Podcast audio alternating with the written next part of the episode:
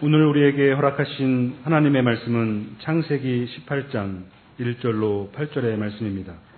주님께서 마무레의 상소리나무 곁에서 아브라함에게 나타나셨다. 한창 더운 대낮에 아브라함은 자기의 장막 어귀에 앉아 있었다. 아브라함이 고개를 들고 보니 웬 사람 셋이 자기의 맞은 쪽에 서 있었다.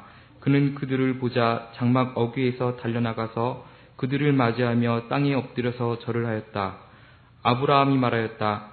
손님들께서 저를 좋게 보시면 이 종의 곁을 그냥 지나가지 마시기 바랍니다. 물을 좀 가져오라고 하셔서 발을 씻으시고 이 나무 아래에서 쉬시기 바랍니다. 손님들께서 잡수실 것을 제가 조금 가져오겠습니다. 이렇게 이 종에게 오셨으니 좀 잡수시고 기분이 상쾌해진 다음에 길을 떠나시기 바랍니다. 그들이 대답하였다. 좋습니다. 전 그렇게 하라고 하시면 사양하지 않겠습니다. 아브라함이 장막 안으로 뛰어 들어가서 사라에게 말하였다. 빨리 고운 밀가루 세 쌀을 가지고 와서 반죽을 하여 빵을 좀 구우시오. 아브라함이 집짐승 때가 있는 대로 달려가서 기름진 좋은 송아지 한 마리를 끌어다가 하인에게 주니 하인이 재빨리 그것을 잡아서 요리하였다. 아브라함이 엉긴 젖과 우유와 하인이 만든 송아지 요리를 나그네들 앞에 차려놓았다. 그들이 나무 아래에서 먹는 동안에 아브라함은 서서 시중을 들었다. 이는 하나님의 말씀입니다. 창조절 주일 아침 생명의 주님께 예배드리기 위해 청파교에 나온 여기 모인 모든 이들과 미국에 계신 담임 목사님 위해 좋으신 주님께서 주시는 위로와 새로운 소망이 함께 하시기를 바랍니다. 그리고 갑작스런 폭우로 큰 피해를 본 이재민들 곁에도 이 시간 주님께서 함께 하시기를 빕니다. 그리고 또한 특별히 간이식 수술을 받고 회복을 기다리고 있는 홍혜선 정다운 음, 젊은 부부 위에도 주님께서 함께 하시기를 빕니다. 오늘부터 시작되는 창조절기는 메시아가 오시기를 기다리는 대림절 전까지 계속되는 절기입니다.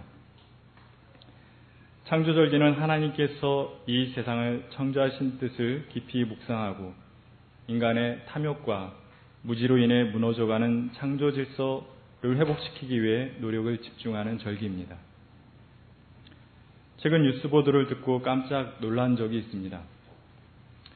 2만 년 동안 한 번도 녹지 않았던 북극의 빙하가 3분의 2나 녹았다는 뉴스였습니다. 소위 최후의 빙하라 일컫던 북극의 얼음층이 녹고 있는 것입니다. 물론 북극의 빙하가 여름에 녹은 건 어제 오늘의 일이 아닙니다. 1980년대부터 녹기 시작한 빙하는 여름 기준으로 이제 3분의 1이 남았고 이 속도라면 2030년 여름이면 모두 다 녹아버린답니다. 이제 12년 남았습니다. 더욱 충격적인 것은 상황을 되돌리기에는 이미 늦었다는 전문가의 말이었습니다. 이제는 그 어떤 방법으로도 이 흐름을 되돌릴 수 없답니다. 북극의 빙하가 다 녹아버리면 인류는 멸망까지는 아니더라도 엄청난 재앙을 맞이하게 될 것입니다. 겨울 추위는 더 매서워질 거고 여름 더위는 더욱 사나워질 거고 태풍은 더 거세질 거고 집중호우는 더 큰 피해를 일으킬 겁니다. 그리고 안타깝게도 그 대부분의 대부분의 자연재해가 그렇듯 가난한 사람들부터 그 피해를 보게 되겠죠. 북극의 빙하가 녹는 원인은 지구 온난화입니다. 지구 온난화가 일으키는 큰 문제들이 많습니다만 또 하나의 큰 문제는 사막화입니다. 통계에 따르면 해마다 축구장 600개 정도의 땅이 사막이 된다고 합니다. 계산해 보면 대략 20년마다 제주도만한 땅이 모두 사막으로 변하는 겁니다. 물론 그 안에 있는 모든 생명들이 죽겠죠. 우리가 창조주 하나님의 뜻을 따라 살았더라면 계속 푸른색으로 남아 있었을 땅, 죽지 않았을 생명들입니다. 숲에 가보니 나무들은 제가끔 서 있더군. 제가끔 서 있어도 나무들은 숲이었어.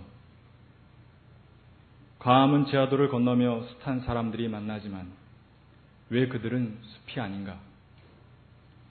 이 메마른 땅을 외롭게 지나치며 낯선 그대와 만날 때 그대와 나는 왜 숲이 아닌가? 정희성 시인의 숲이라는 시입니다. 메마른 땅, 생명이 살아갈 수 없는 땅은 어쩌면 저 아프리카나 내몽골에 있는 것이 아니라 우리 가까이 너와 나 사이에 있다고 할 수 있겠습니다. 사람들은 각자의 생존에만 몰두해 각자 도생의 삶을 살아갈 뿐 함께 살아가는 사람들의 어려움과 아픔을 잘 돌아보지 못합니다. 아니, 잘 돌아보지 못할 뿐 아니라 내가 조금 더 편해지고 내 욕망을 조금 더 충족시킬 수 있다면 너에게 아픔과 고통 주기를 서슴지 않습니다. 나와 너 사이에는 막막하면서도 각박한 사막을 떠올리며 생각난 성경 말씀은 예수님이 제자들에게 하셨던 날 먹으라는 말씀이었습니다. 예수님은 십자가에 달려 돌아가시기 전 제자들에게 빵과 포도주를 주시며 이렇게 말씀하셨습니다. 이 빵을 먹으라. 이는 너희를 위해 내어주는 내 살이다. 이 잔을 마시라. 이는 너희를 위해 내어주는 내 피다. 예수님의 삶을 여러 가지 말로 표현할 수 있겠습니다만 어찌 보면 예수님의 삶은 먹이는 삶이었다고 말할 수 있겠습니다. 예수님은 오병이어의 기적을 통해 5천 명을 먹이셨습니다. 그리고 부활하셔서 지베랴 바닷가에서 제자들을 만나신 예수님이 처음 하신 행동도 밤새 줄였던 제자들을 위해서 고기를 굽고 떡을 구우신 것이었습니다. 그리고 수제자 베드로에게 마지막으로 부탁하신 말씀도 내 양떼를 먹이라 였습니다. 지구 곳곳에서 일어나고 있는 사막화의 이면에는 서로 남을 먹으려고만 할 뿐 좀처럼 누군가를 위해 자기를 내어주지 못하는 이미 사막이 된 우리의 마음이 자리하고 있습니다. 한창 무더운 어느 날이었습니다. 아브라함이 자기 장막 어귀에 앉아 있었습니다. 그런데 웬 사람 셋이 저 앞에 서 있는 것입니다. 아브라함은 그들에게 달려가 청합니다. 그냥 가지 마시고 제 장막에서 좀 쉬었다 가시지요. 발도 씻으시고요. 제가 드실 음식도 좀 마련하겠습니다. 좀 편히 쉬시다가 기분이 상쾌해진 다음에 길을 떠나시지요.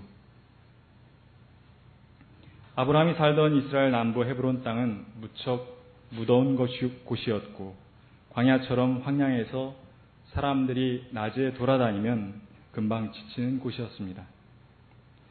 유목민들에게는 나그네를 대접하는 문화가 있었습니다. 왜냐하면 누구나 나그네가 될 수 있었기 때문이지요. 그렇다 하더라도 그 낯선 세 사람을 대접하는 아브라함의 자세는 극진하기 그지없습니다. 가히 왕을 대접하는 수준입니다.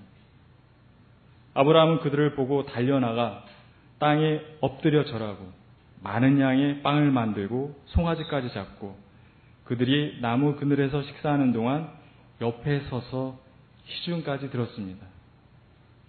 솔직히 말하면 좀 오버입니다. 정말 오버가 아닌가 하는 생각도 드는 아브라함의 행동인데요. 그 말씀 속에 담겨 있는 뜻은 무엇일까요? 성경은 아브라함이 대접한 그 세 사람의 존재가 하나님이었다 말하고 있습니다. 이는 사막 같은 길을 가며 지친 사람을 대접하는 것, 그를 잘 먹이고 편히 쉬게 하여 그가 다시 상쾌해진 몸과 마음으로 자기가 가야 할 길을 갈 수 있도록 하게 하는 것은 마치 하나님을 대접하는 것과 같다는 말일 겁니다. 저는 오래전에 큰 어려움을 당한 적이 있었습니다. 두 번 다시 떠올리고 싶지 않은 고통스러운 시간이었고, 정말이지 끝이 보이지 않는 사막을 홀로 걸어가는 기분이었습니다. 그렇게 힘겹게 하루하루를 견디고 버티던 어느 날 어떤 분이 저를 집으로 초대하셨습니다. 그 가족분들은 저도 다 알고 있는 분들이었습니다. 그분들은 반나절이나 되는 시간 전체를 저와 함께 보내주셨습니다.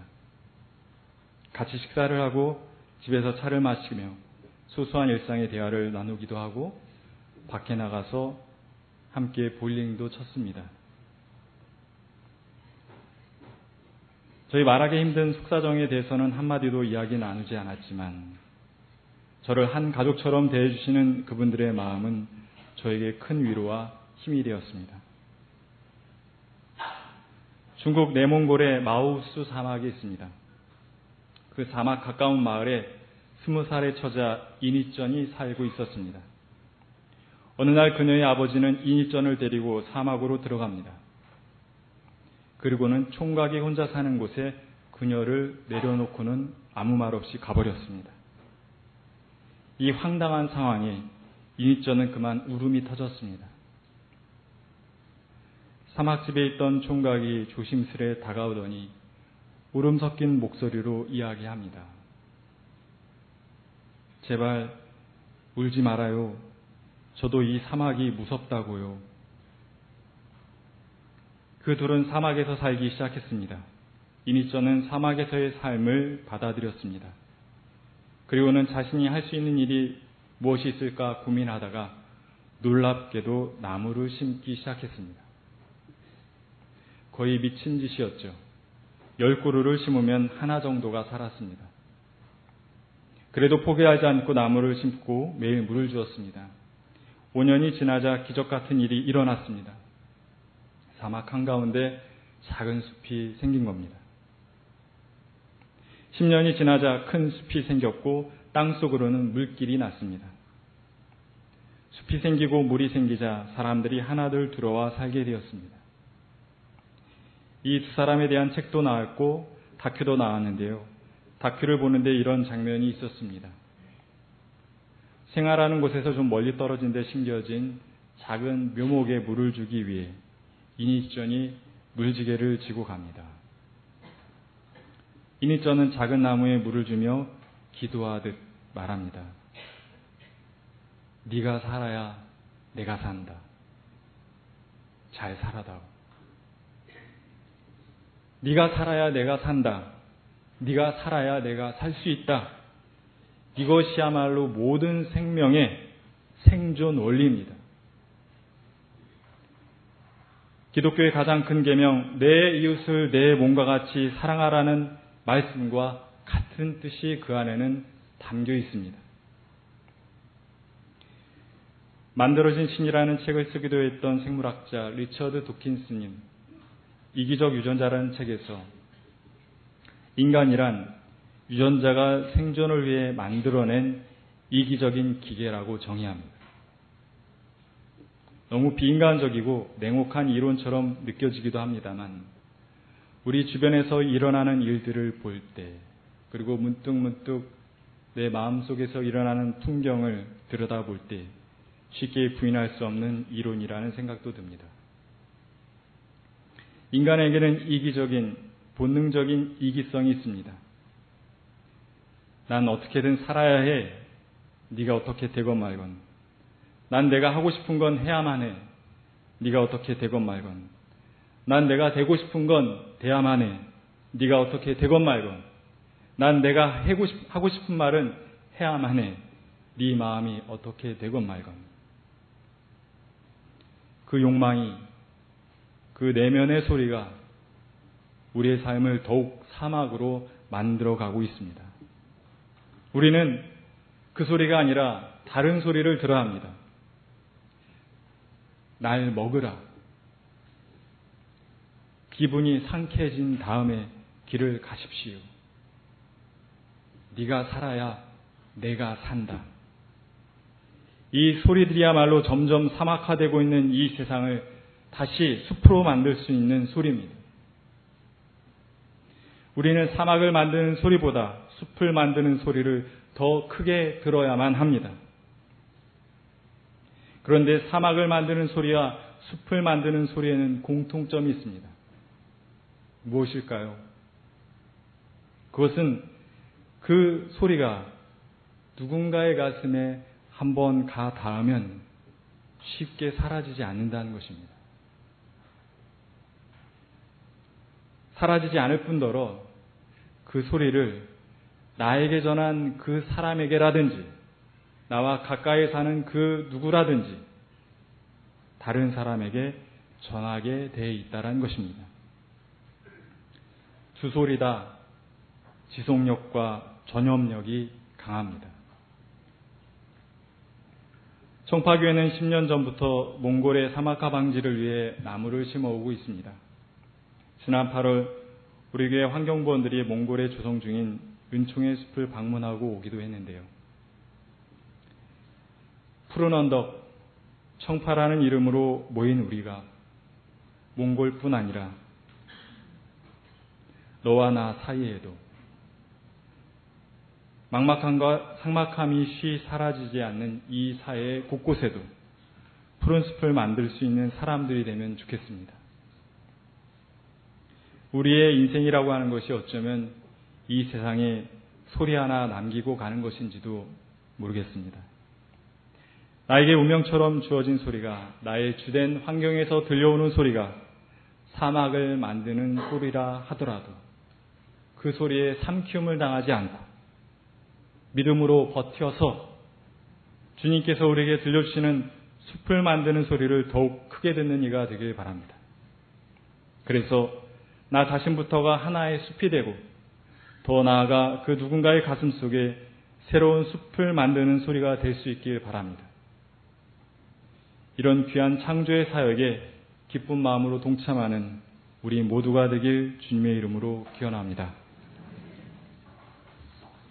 이 시간 다 함께 거둠의 기도를 드리겠습니다. 주님, 우리는 사막을 걸으며 지쳤습니다. 작은 나무 그늘 하나, 물 한 모금이 간절합니다. 그러나 주님, 우리는 그 누군가가 내게 숲이 되어 주기를 바랐을 뿐, 내가 먼저 그에게 숲이 되어 줄 생각은 하지 못했습니다. 그래서 우리는 더욱 사막이 되었습니다. 우리를 불쌍히 여겨 주십시오. 주님께서 당신의 살과 피를 내어 주시어 생명의 길을 보여 주셨사오니 우리도 그 길을 가게 해 주십시오. 우리의 삶이 부디 사막 같은 이 세상에 푸른 물결 넘실거리는 숲이 되게 해 주십시오. 예수님의 이름으로 기도드립니다. 아멘.